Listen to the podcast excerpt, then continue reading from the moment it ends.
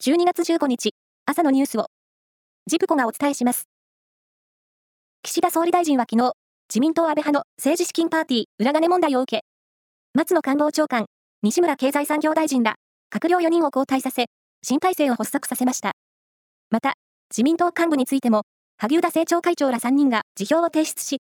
安倍派の5人組と呼ばれる有力議員を政権要職から一掃した形となりました。EU、ヨーロッパ連合のミシェル大統領は14日、SNS で、加盟国が首脳会議で、ウクライナとの加盟交渉を始めることで合意したと明らかにしました。加盟交渉をめぐっては、ハンガリーが直前まで反対していましたが、首脳間での協議を経て、賛成に転じたとみられます。鹿児島県の屋久島沖で、アメリカ空軍の輸送機、オスプレイが墜落した事故で、海中で発見された機体の胴体部分の残骸を引き上げるための準備作業に、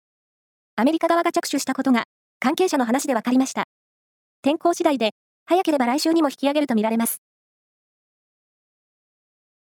建設が進められているリニア中央新幹線の開業時期について、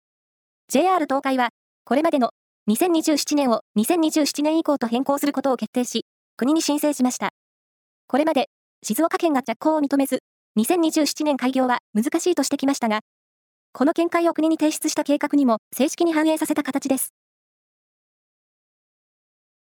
サッカー J リーグは、リーグ戦を秋からの開催とする秋春制への移行について、昨日、各クラブの賛否を確認したところ、J1、J2、J3、合わせて60あるクラブのうち、52のクラブが条件付きながら賛成の意思を示しました。J リーグは、12月19日に開く理事会で、過半数の賛成が得られれば、2026年から2027年にかけてのシーズンからの秋春制移行を正式に決めるとしています。メジャーリーグ、ドジャースと10年契約を結んだ大谷翔平選手は、日本時間の今日午前8時から本拠地のドジャースタジアムで入団会見に臨みます。移籍を決めた思いや、年俸のほとんどを契約終了後の後払いにした理由など、大谷選手からどのような言葉が聞かれるか注目です。以上です。